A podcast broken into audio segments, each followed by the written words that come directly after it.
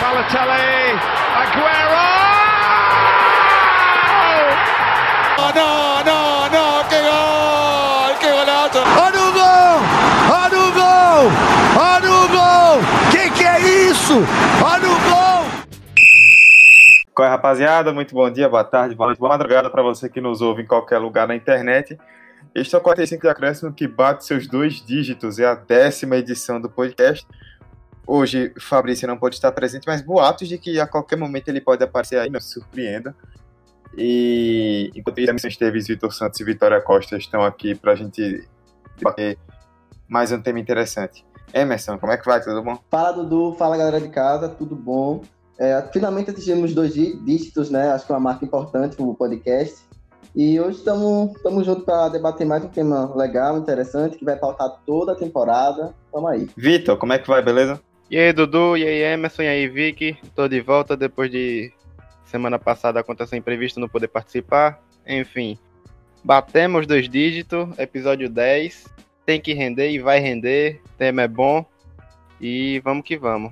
Vicky, beleza? Beleza, Dudu. Oi, gente. Oi, galera.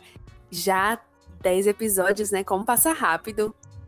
Que venham 20, 30, 40. Vida longa ao nosso podcast. Deus te ouça. Enfim, é, o tema de debate hoje, como o Emerson falou, é algo que pauta toda a temporada, né? A gente vai acabar falando sobre 2019 inteiro, que é a questão dos favoritos no futebol brasileiro para 2019.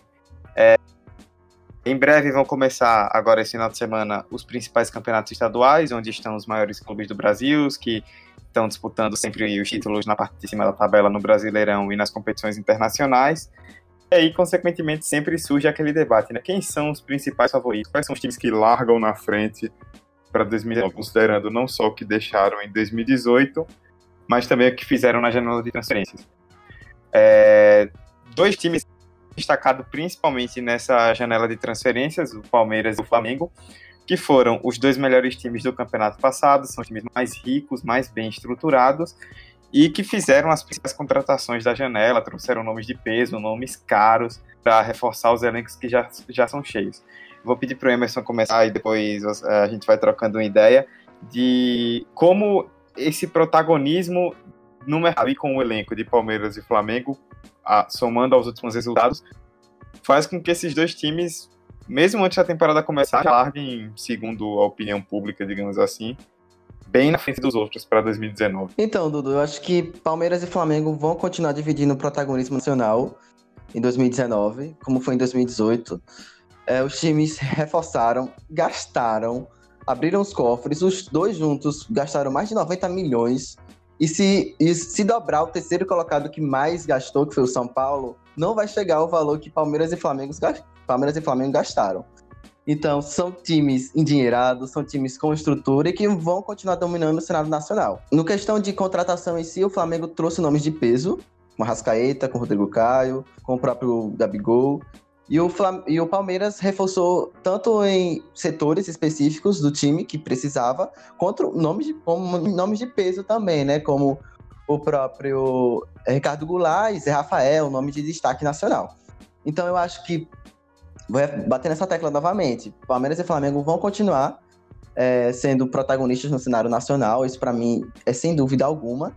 E eu ainda coloco. A gente vai se aprofundar ao longo do, do debate, da discussão sobre qual elenco vai estar mais forte para toda, toda a temporada, que vão ter muitas competições. Mas ainda assim, eu vejo o Palmeiras com um elenco mais rechonchudo, né? Mais farto, diríamos assim, para a sequência da temporada. Rechonchudo é um termo que eu não ouço há muito tempo. Nem eu. Eu tirei agora, pô, da cartola. É, Emerson tava comparando aqui essa questão dos elencos, né? Que ele vê o Palmeiras com um elenco mais rechonchudo, como o próprio intitulou. É, eu enxergo que o, é dessa mesma, essa mesma situação, que o Palmeiras ainda está um pouco à frente, porque o Flamengo ainda tem algumas deficiências específicas que falta corrigir na janela. Como é que você vê essa situação? Bom, é, apesar de gastar muito, o Flamengo ainda tem peças importantes para preencher. Que principalmente a lateral direita, que pecou demais na temporada passada. É, também tem a questão das pontas, e a diretoria falou que está procurando os o famoso atacante de ponta, né? Mas enfim, o Flamengo contratou bem. é, vem sim mais forte do que a temporada passada, e principalmente pelo fator Abel Braga. Claro que não começou ainda, os campeonatos estaduais estão para começar e tal, então é difícil falar algo. Vamos ver primeiro para depois avaliar. Mas a expectativa é boa. É, só que, claro, tem que dar continuidade para o próprio treinador. Não adianta. É, é, claro que a diretoria não vai, é um planejamento a longo prazo com a Abel para a temporada. Mas não adianta o time chegar, é, disputar de igual para igual todos os campeonatos, Copa do Brasil, Libertadores, Brasileirão, e acabar não conseguindo sucesso e depois jogar tudo nas costas do Abel. Tem que priorizar. E o Flamengo, por mais que gastou muito, não tem ainda o elenco do Palmeiras, que pode é, colocar três times titular e, e aí separar um para cada competição e bater de igual para igual. É, o Palmeiras tem um time mais rechonchudo, como o próprio Emerson falou. E o Flamengo tem um time muito bom também, vem como vem sendo essa, esses dois elencos. Mas eu vejo também o São Paulo como um time que pode surpreender e muito nessa temporada. Porque vem contratando, foi o que mais contratou na, na janela agora, se não estiver enganado. E vem contratando não peças de grande nome, claro que contratou o Hernanes, contratou o Pablo, que foram baitas contratações, é, mas vem contratando jogadores para compor o elenco. E eu acho que num calendário tão cheio e movucado, não sei nem se existe essa palavra, mas é tão cheio e movimentado, é, é, é fundamental você ter um elenco cheio, é, um elenco muito bem preenchido.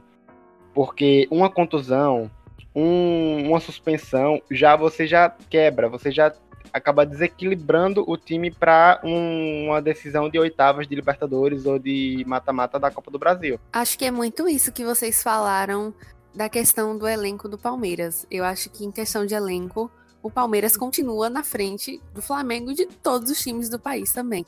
Mas eu também acredito que o Flamengo ele tá formando um time titular muito bom, muito forte, especialmente do meio para frente. Eu acho que vai dar muito trabalho.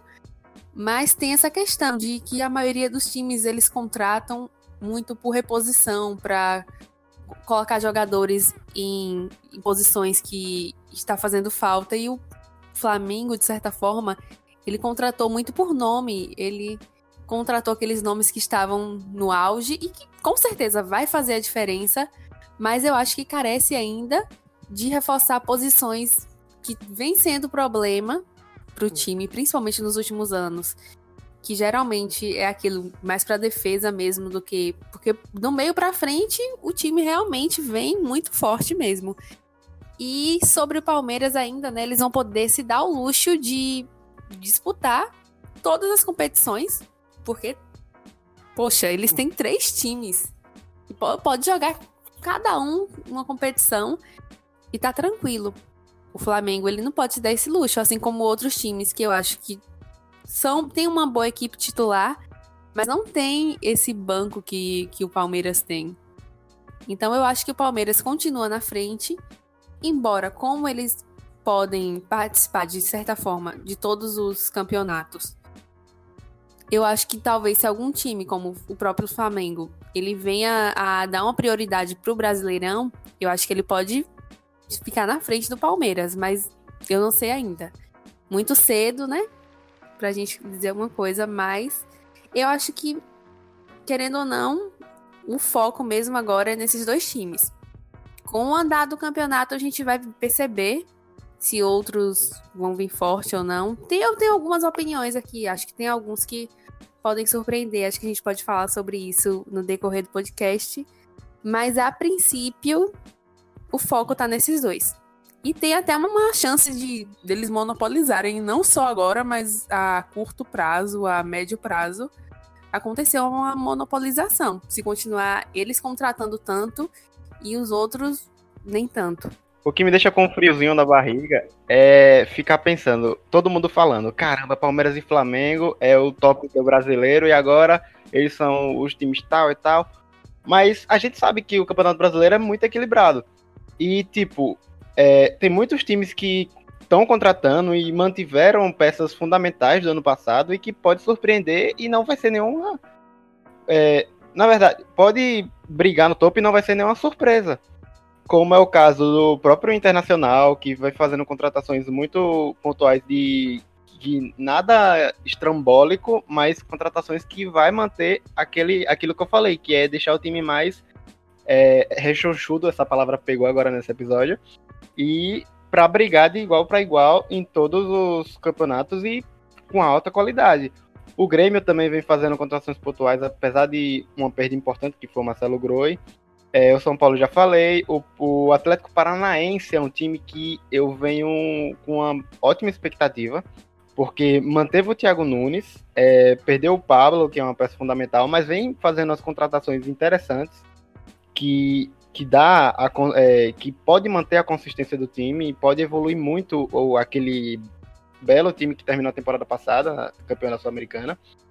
E eu não me surpreenderia se o Atlético ficasse no, no top 5 do Campeonato Brasileiro brigando ali. É, o Cruzeiro também tem um Mano, tem um. E isso é muito bom que o Mano já vem numa sequência de várias temporadas é, com o time. Então isso dá consistência também. Isso também pode se dizer que é uma, uma. Como é que eu posso falar? Uma contratação, entre aspas. Porque você está mantendo o técnico há muito tempo. E você dá sequência a um trabalho. Isso é bom para manter a dinâmica do time, o trabalho. E o Cruzeiro também é, tá nesse, nesse bolo lá no alto. É, e tem o Corinthians, que é aquele time que se surpreender, se tiver lá no topo, vai ser muito. Ó, oh, já vimos esse filme de novo. É, voltou o Carilli, tá fazendo contratações boas, é, tá mantendo. Apesar que é um elenco ainda muito fragilizado, tá voltando a ter um time que, ó, oh, pode ser que sim. E, e depois de 2017 eu não duvido de mais nada com o Carilho. então tem muitos times que, que pode estar tá lá no topo, pode chegar ali, pode incomodar e que, enfim, pode acabar ofuscando essa imagem de só tem é, só o Palmeiras e Flamengo tá lá no topo e tal, tal. Isso, e isso que me deixa com frisão da barriga, de ver qual vai ser esse time ou qual serão esses times que vão brigar lá, vão incomodar no Brasileirão, na Copa do Brasil, ou, no, até na Libertadores. Teve uma coisa que Vitor falou que é sobre esses holofotes estarem tão em cima de Flamengo e Palmeiras. Eu acho que isso pode ser até prejudicial para eles, porque meio que joga a responsabilidade para eles e joga um favoritismo que nem sempre é bom você ter isso antes de começar um campeonato. E outra coisa é que o campeonato brasileiro é imprevisível, né, gente? Não é não é como espanhol, não é como alemão, é muito diferente. Se outro time ganhar, que não seja nenhum desses dois, se for entre Corinthians, Cruzeiro, Grêmio, esses times que, querendo ou não, vêm fortes, principalmente Cruzeiro e Grêmio, que tem uma questão que eu acho muito importante, que é de dar continuidade ao técnico. É uma coisa que pouco se fala, mas eu, particularmente, eu sou muito defensora de ter essa manutenção do, do técnico. Então, se acontecer de um desses times ganhar também, vai ser uma surpresa, um, um choque. E eu não sei vocês, mas eu acho que às vezes é meio prejudicial jogar tanto favoritismo em cima de dois times, porque eles já vão começar com uma responsabilidade grande, além assim do que deveria ser. Eu não sei se chega a ser prejudicial para esses clubes, esse, esse favoritismo todo que tanto mídia quanto torcida jogam para eles porque esses times convivem constantemente com esse tipo de, de, de cobrança, realmente. Então, não sei se chega a ser prejudicial, principalmente por o caso do Palmeiras. Eu vejo isso que pode se vir a ser prejudicial no caso do Flamengo, porque é um novo treinador, é uma nova filosofia que vai ser implementada, novos jogadores, contratações de peso. Se essas contratações não renderem, a torcida vai cobrar, vai gerar cobrança da mídia. Então, esse favoritismo acho que vai pesar se ele não for confirmado no campo. Já no caso do Palmeiras, que é uma continuidade de trabalho, eu imagino que a visão já vai ser outra, porque é um time já encorpado de uma temporada campeã, campeão brasileiro. Então, acho que a cobrança acho que já vai ser para um, um, outro viés. Enfim, quando eu falei lá atrás do elenco rechonchudo, eu, eu queria só pontuar o, o, o seguinte caso. Eu acho que o elenco tem que ser vasto e numeroso, tem, mas ele tem que ser qualificado. Eu acho que esse é um ponto essencial.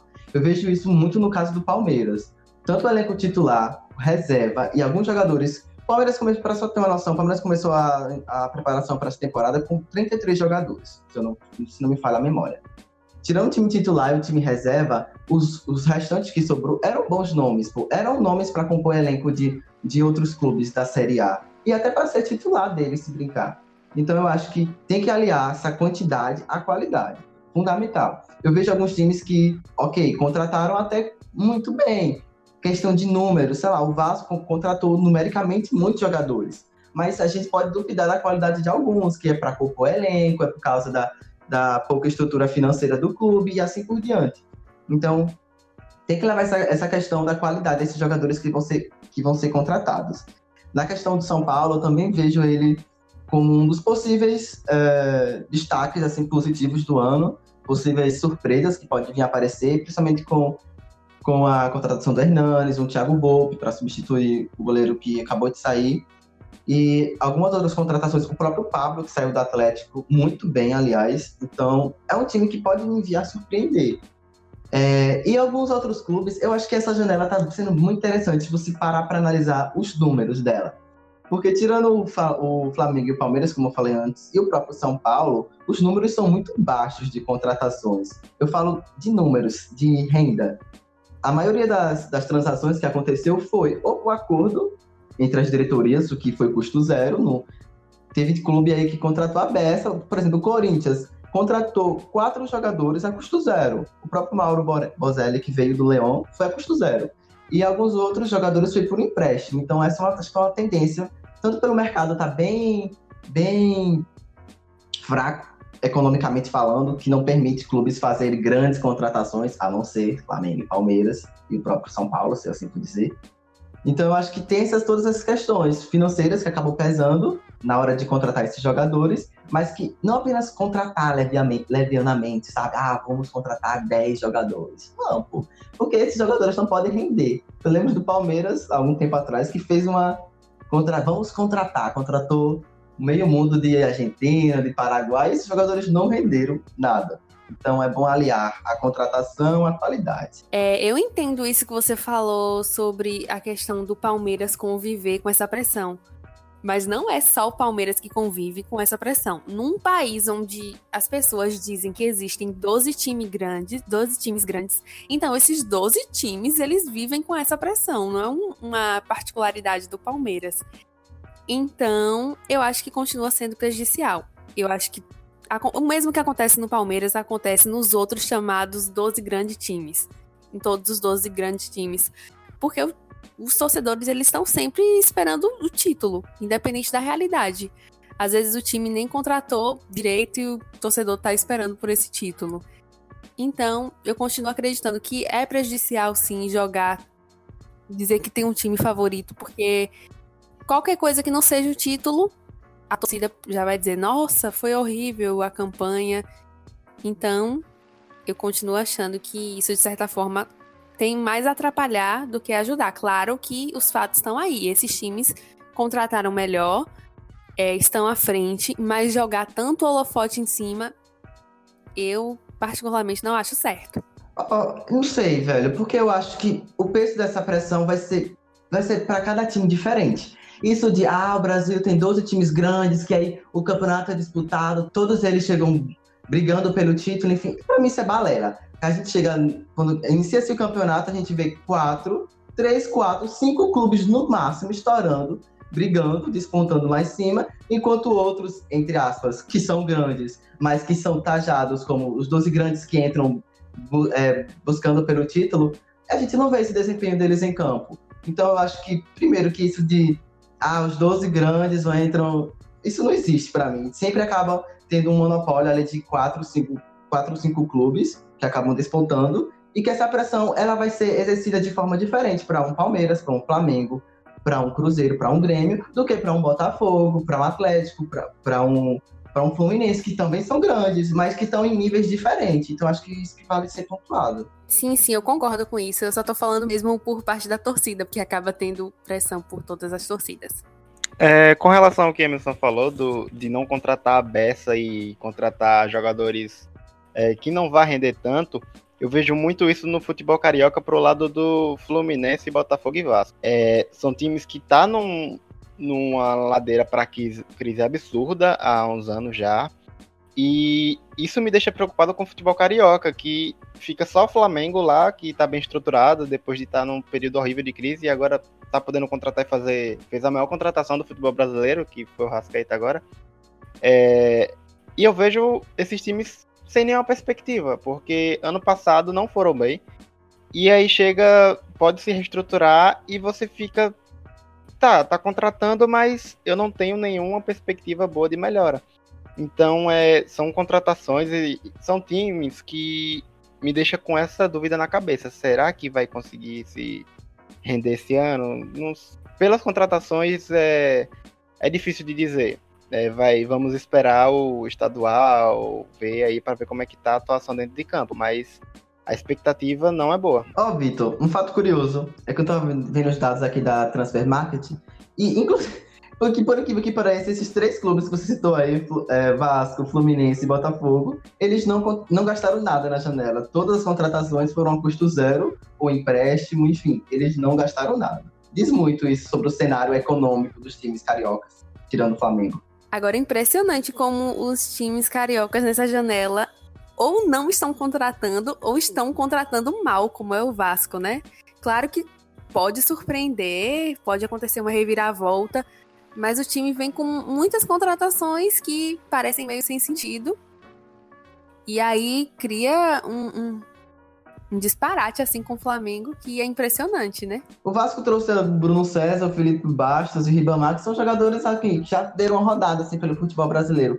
Mas nenhum que, oh meu Deus, agora o Vasco vai andar pra frente, não sei o quê. Não, a gente não vê isso.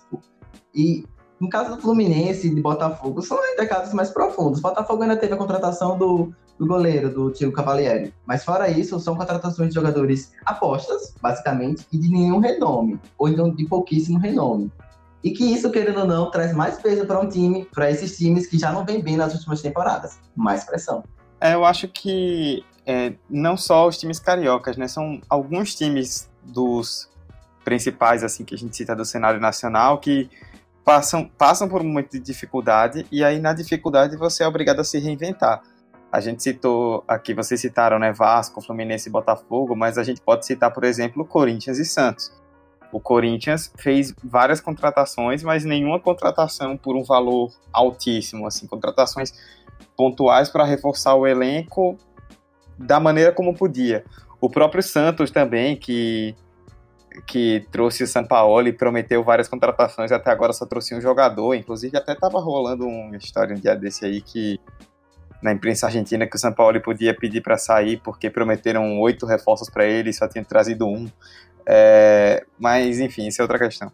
E é uma necessidade que esses clubes que estão se reestruturando, passando por dificuldade financeira, agora 2019 vai ter também a mudança na cota de televisão e, e isso vai acabar pesando.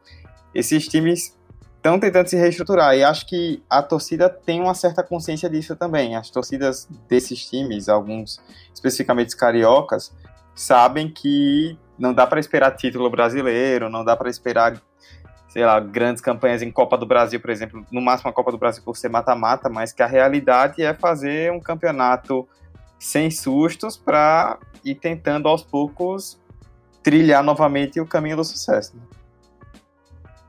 Sim, velho. Eu acho que é porque o caso dos cariocas, isso se acentua bastante, porque você vê uma crise gigantesca financeira ligada, financeira e estrutural. Já no caso do Corinthians, que essa estrutura é inquestionável, é só mais o financeiro que pesa, eu ainda vi ainda algumas boas contratações e eu acho que, que se a filosofia do cara ele for implantada novamente, se o time e eu acho que o time, a torcida vai dar esse tempo pro time e tanto pro, pro treinador trabalhar e tudo mais, eu acho que pode vir a funcionar.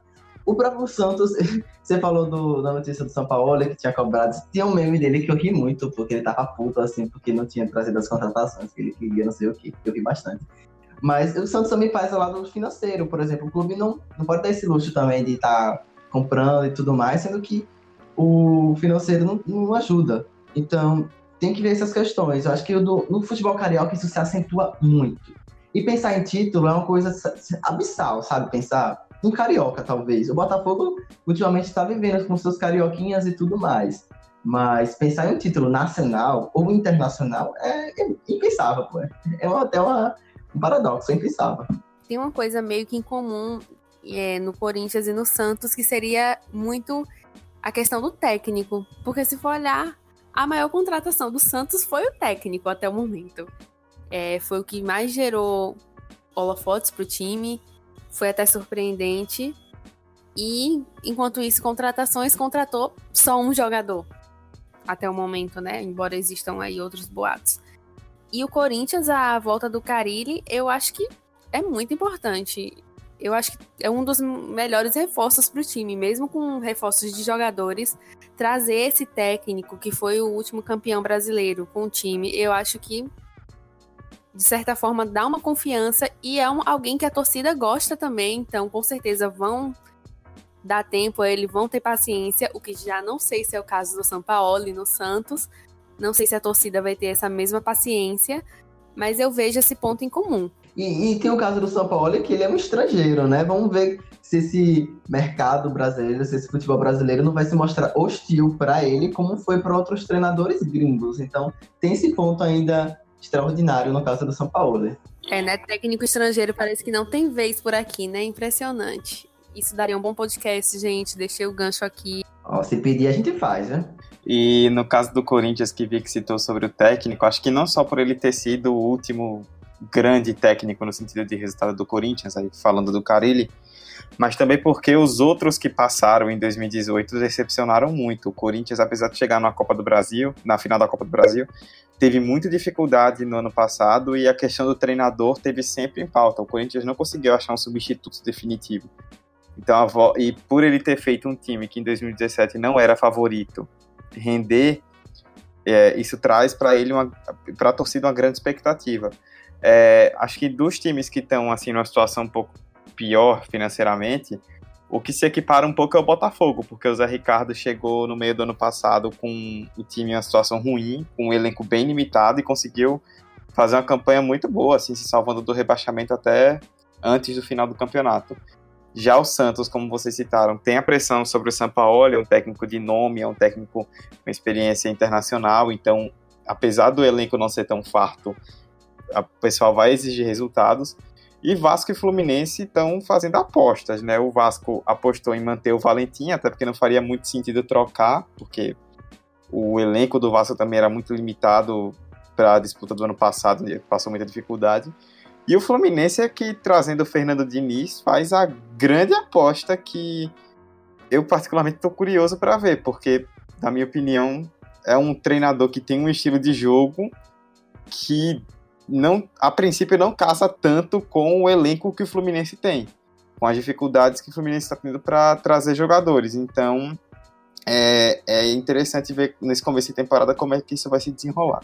E no caso do Fluminense, o Fernando Diniz é um técnico a longo prazo, pô. É um técnico de filosofia ser implementada, é um técnico de. Não, não é um técnico de resultados imediatos, que é o caso do Fluminense, pô. Porque o Fluminense não quer um treinador que a longo prazo ele de, traga resultados. A torcida vai cobrar por resultados agora no Carioca. Se não der certo, já vai vir mais cobrança. Então, acho que às vezes falta um pouco da diretoria analisar o perfil do treinador, se encaixa ou não com o clube. Que eu não acho que é o caso do Fernando Diniz. Eu acho que ele não se encaixa com a filosofia do Fluminense. Eu acho até que foi uma aposta muito boa, mas infelizmente a gente tá falando de Brasil, né, gente? Aqui as torcidas não vão querer dar tempo pro técnico implantar esse, esse estilo de jogo dele. É um caso muito semelhante com o que acontece, né, com o São Paulo, guardado as suas proporções. É muito complicado, mas seria um caso de que se dessem tempo, poderia render bastante também, acredito. Bom, agora a gente volta para a parte de cima. A gente, por conta da, do debate aqui se desenrolando, a gente meio que deu invertida na pauta. É, a gente citou é, lá entre os favoritos Palmeiras e Flamengo. Mas como vocês também falaram, tem outras equipes que estão correndo por fora aí que podem tentar também brigar é, entre os primeiros colocados, principalmente os times que estão na Libertadores. A gente vê Cruzeiro, Grêmio, São Paulo, Atlético Mineiro, é, os times brasileiros que vão disputar a Libertadores. É, aí entra o Atlético Paranaense também, que fez uma ótima campanha no passado. É, chegam, estão tentando se reforçar na medida do possível, compor o elenco para as várias competições. e podem ser uma ameaça dependendo de como o campeonato se desenrolar. É, como eu já havia falado, e agora eu vou dizer mais uma vez, o Atlético Paranaense é, é um time que pode surpreender muito é, por conta do seu elenco. É, por, por, ou melhor, por conta do seu técnico que manteve o trabalho do ano passado. E eu não me surpreenderia se o time. É porque pegou um grupo pesado também, né, na Libertadores. Eu acho que o mal dele foi esse. Pegou o Boca com o Jorge Wistman. Aí tem o Tolima, que aí talvez seja é, um time mais fraco. Mas é, tanto na Copa do, no Campeonato Brasileiro quanto na Copa do Brasil chega forte. E para mim, o Atlético, ele. O Paranaense hoje, ele já passou do. Ele tá até melhor, na minha opinião, do que o próprio Cruzeiro e o Atlético Mineiro. É, na perspectiva, assim. E. Enquanto que esses outros times, o Atlético, o Atlético Mineiro e o Cruzeiro, os times de Minas Gerais, é, o Atlético Mineiro, eu acho que a hora dele melhorar seria agora com as contratações mais pontuais e até então não fez nenhuma contratação de impacto, é, contratou o Hever, é, o Guga, que é uma aposta muito boa, lateral do Havaí. O Igor o, também. O Igor Rabelo também do, do Botafogo, que é outra aposta muito boa. É, mas ainda assim, eu acho que não o torcedor atleticano ele não tem, ele ainda está esperando uma coisa é, dos bastidores assim, para ter uma, um ânimo melhor para a temporada.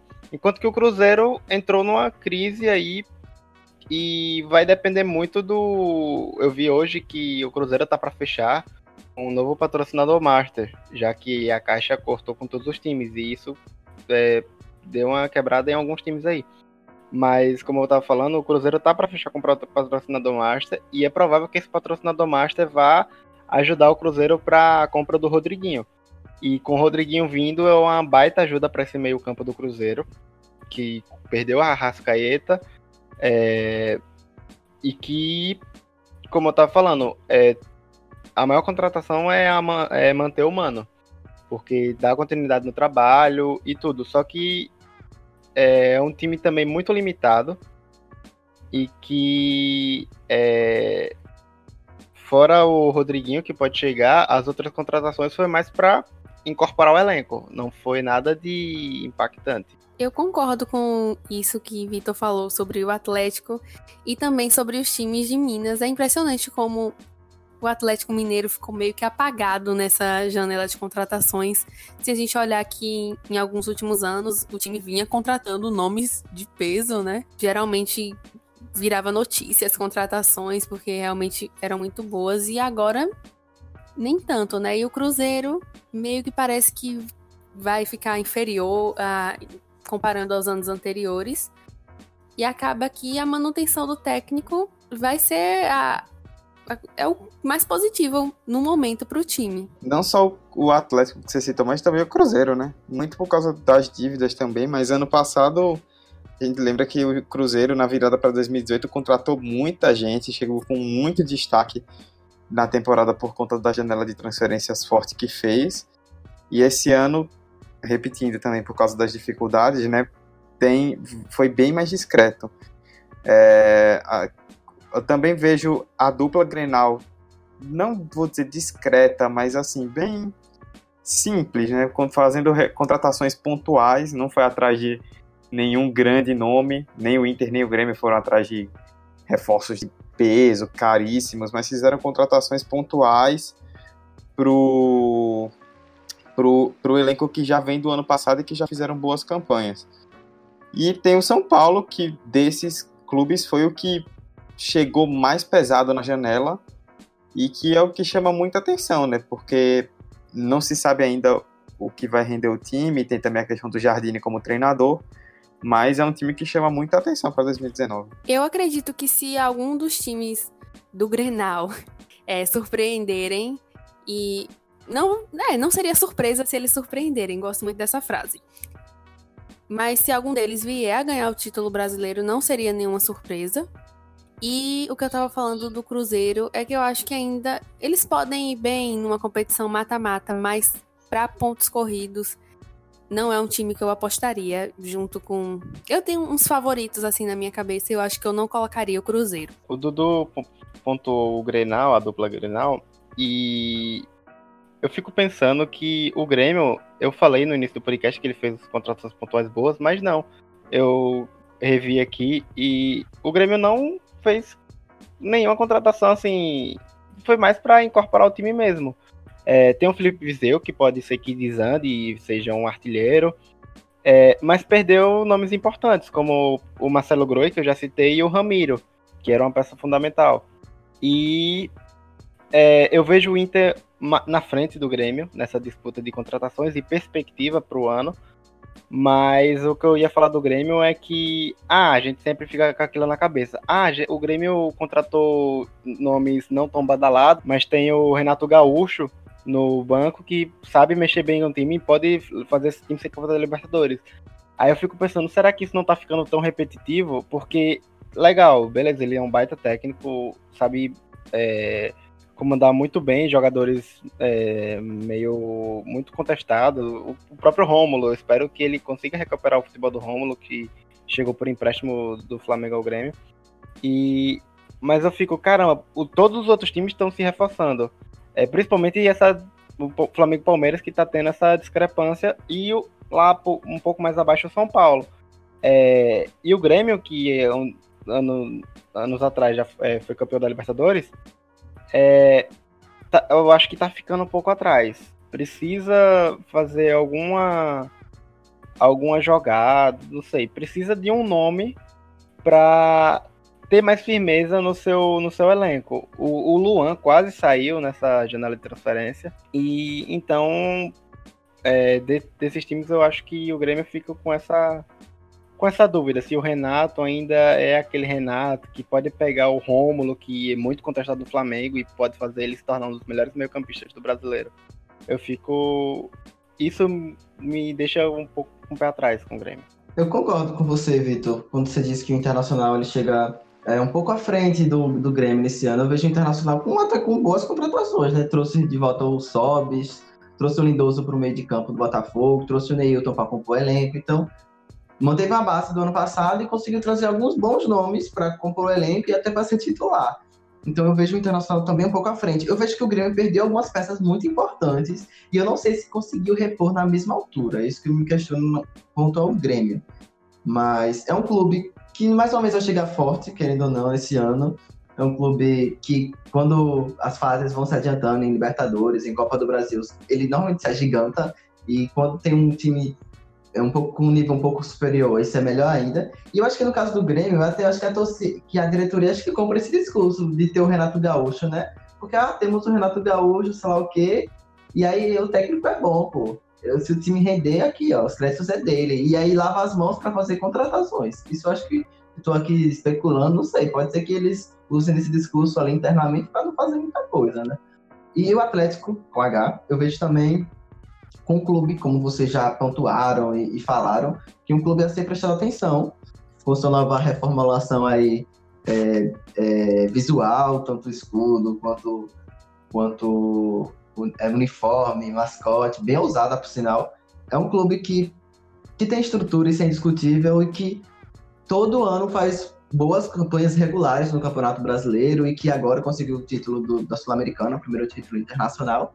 Eu acho que é um clube que é para se botar é, o olho nessa temporada. Eu acho que, como o Vitor falou, deu um pouco de azar ter caído no, no Boca Juniors, mas que acho que tem total condições de surpreender e passar de fase. Então, somando com do Sul, eu destaco Internacional e Atlético Paranaense. É, só pontuando, eu falei do Renato Gaúcho no Grêmio, mas não foi para desmerecer ele, não. Foi só para essa imagem que a própria diretoria compra de, ah, não, temos o Renato Gaúcho tal. É, até onde ela vai. Porque às vezes eu acho que isso pode ir um pouco além do que o próprio Renato. Será que não fica muito peso para as costas dele? Não sei. Mas só pra gente refletir mesmo. Ah, gente, se a gente fosse falar de alguma equipe que pode surpreender, acho que meio que entrou em consenso que seria o Atlético com H, né?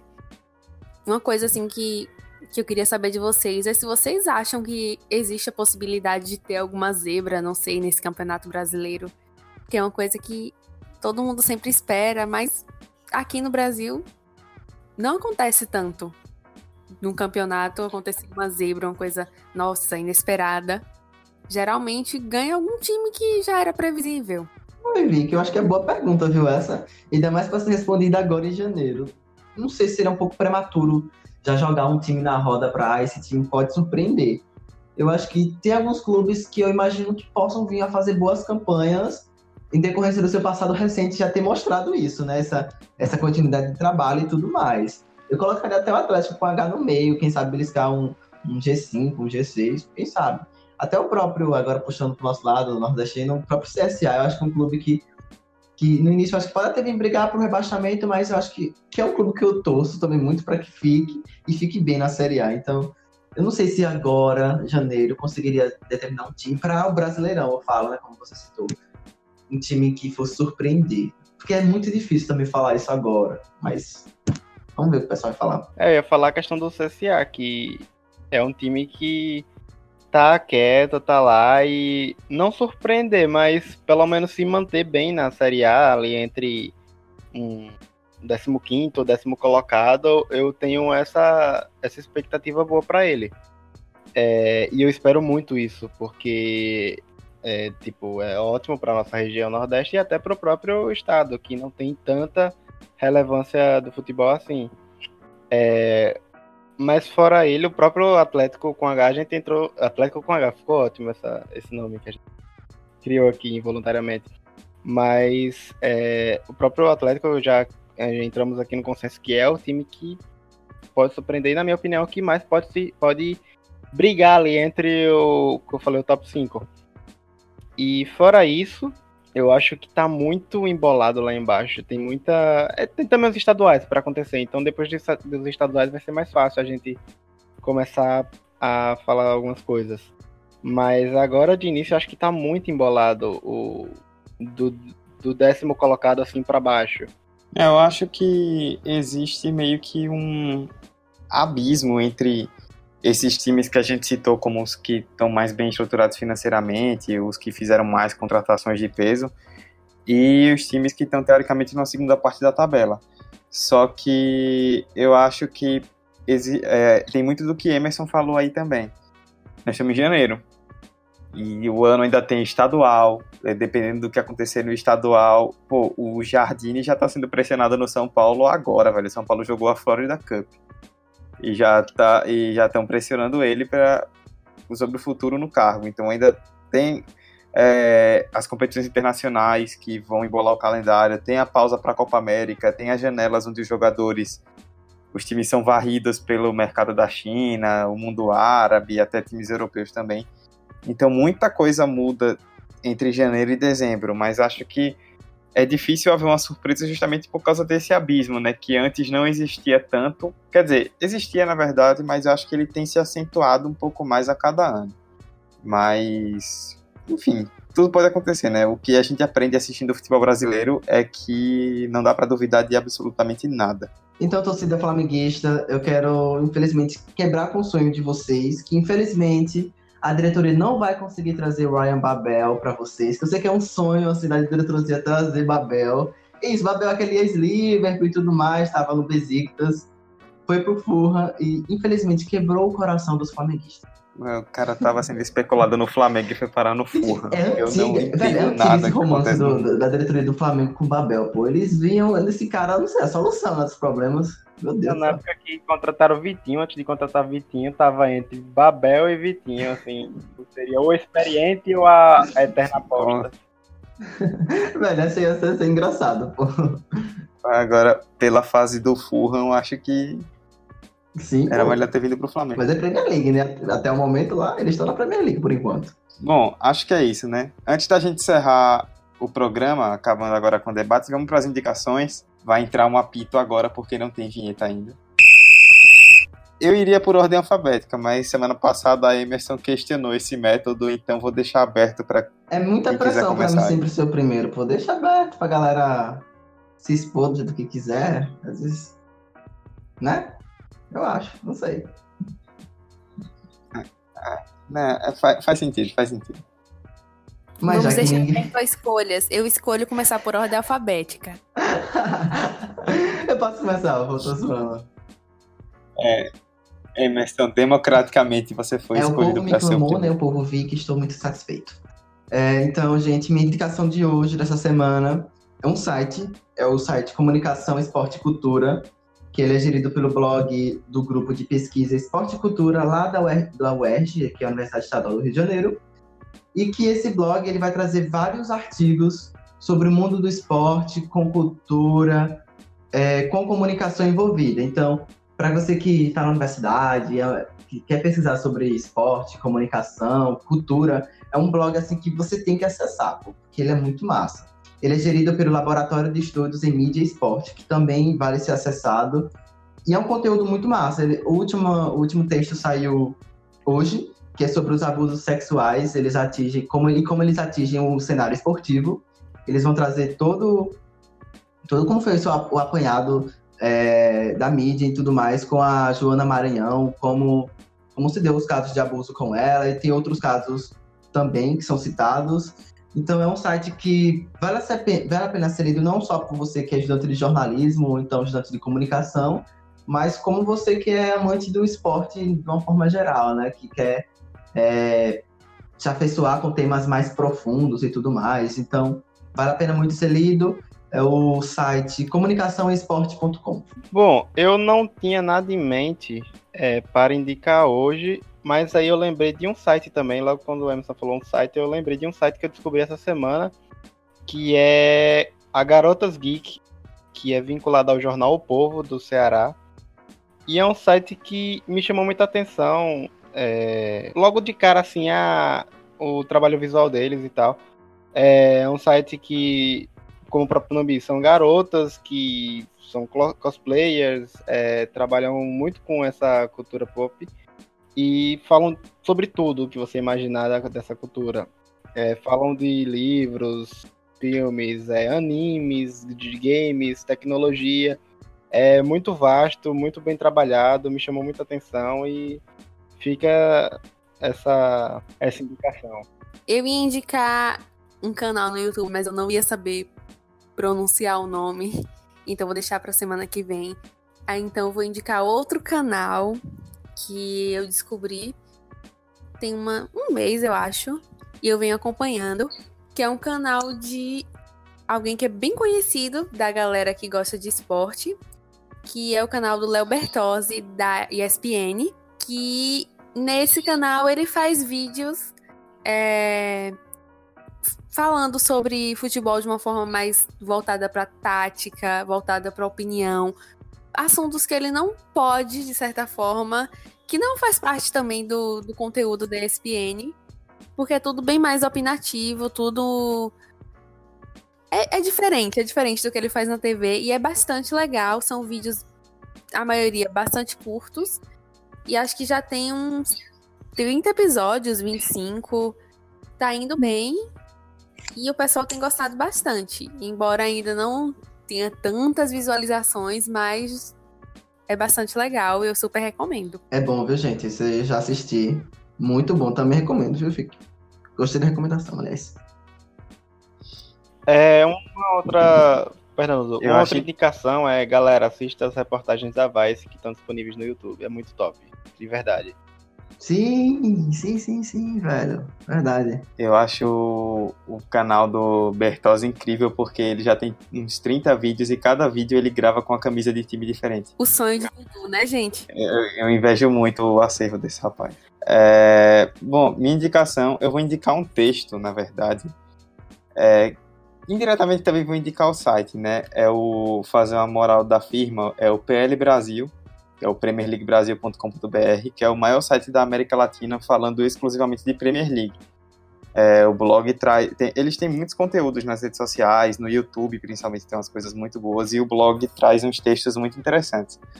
Eu vou indicar um texto que saiu hoje, hoje, dia 15, né, o dia que a gente está gravando, que é do Leonardo Gontijo falando sobre o Tyneware Derby, que é a rivalidade entre Newcastle e Sunderland. E algumas dessas rivalidades da Inglaterra são muito legais porque elas não vêm do futebol especificamente, né? Elas surgem de rivalidades entre regiões que aparecem desde as guerras no há vários séculos atrás. Newcastle e Sunderland é um exemplo disso. E aí ele traz um panorama muito legal sobre é, como se deu a rivalidade, alguns jogos principais e algumas curiosidades, né? É, por exemplo, ele fala que dizem que alguns torcedores do Newcastle não comem bacon porque o bacon é vermelho e branco, que é das cores do Sunderland. É, ele relata também um caso de um torcedor do Newcastle numa, numa briga recente num jogo contra o Sunderland que foi preso por um ano porque deu um soco num cavalo da, da polícia. Então, é uma, é uma rivalidade que é bem pesada. Os dois não têm se enfrentado tanto porque não tem, é, tem questão de queda de divisão. Os dois é, acabaram perdendo um pouco dessa coisa de se enfrentarem sempre mas é uma rivalidade bem interessante que nem todo mundo conhece e vale a pena dar uma lida nesse texto. É, é isso. Encerramos por hoje. É, é, hora de dar tchau, como diria o outro mais uma vez.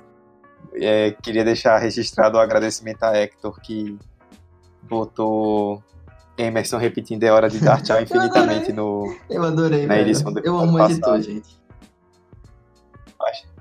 Eu achava que ele ia colocar algo tipo Teletubbies ou alguma coisa assim. Botou foi Emerson repetindo mesmo. É... Emerson, um abraço até semana que vem, viu? Abraço, Dudu. Tchau, gente. Mais um podcast concluído. Peço que vocês comentem o que acharam nas nossas redes sociais, individuais, no Instagram do 45, no Twitter do 45. Falem o que vocês estão achando. Dê sugestão do que a gente pode falar. Ó, oh, vocês não falaram disso aqui, isso aqui, não sei surgiram coisas também. Fala que a gente precisa melhorar, a gente só tá no décimo episódio, então a gente vai melhorando coisas assim ao longo do tempo. Então é isso, tamo junto sempre. Valeu. Vitor, até a próxima. Valeu, valeu, Dudu, valeu, Emerson, valeu, Vicky. É, foi muito bom esse papo, falar sobre tantos times, tantas expectativas para esse ano. E que seja um, um ótimo ano em meio a um calendário tão recheado que é o nosso, né? Do, do futebol brasileiro. E uma informaçãozinha rápida de última hora: é, o Santos acabou de acertar com o Felipe Aguilar. Mais uma, uma, a gente falando que o Santos contratou pouco, aí contratou o zagueiro do Atlético Nacional. É, mais uma informação aí para o você ouvinte. Aqui tem informação. Eu acho que foi uma retaliação do Santos, sabe? Ah, esses caras aí estão falando que a gente não contrata, então vamos anunciar a contratação aí. Vicky, até semana que vem. Viu? Até semana que vem, gente. Valeu, Dudu. Valeu, Emerson. Valeu, Vitor. Valeu, você ouvinte. E que continue nos acompanhando nas nossas próximas edições. Eu tô muito besta com esse número 10, porque passou muito rápido. E eu espero que venham mais 10, mais 10, mais 10. E é isso. Valeu, gente. É isso, né? Como o Emerson já falou, siga a gente nas redes sociais. A gente está no Instagram, arroba 45 de acréscimo, Twitter também, arroba 45 de acréscimo. Mande sua sugestão, seu comentário, sua crítica, seu elogio, seu xingamento com respeito. A gente está aberto a tudo. É, nós estamos no Spotify, estamos no Google Podcast, estamos no, estamos no iTunes, estamos nos principais agregadores. É só pesquisar por 45 de acréscimo e você vai ver lá todos os episódios disponíveis.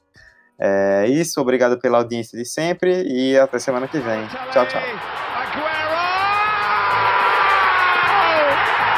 Não, não, não, que gol! Que golaço! Olha o gol! Olha o gol! Olha o gol! Que que é isso? Olha o gol! Meu Deus! Ai, minha indicação hoje vai ser o vídeo do menininho tentando acertar o time. Ai, que engraçado.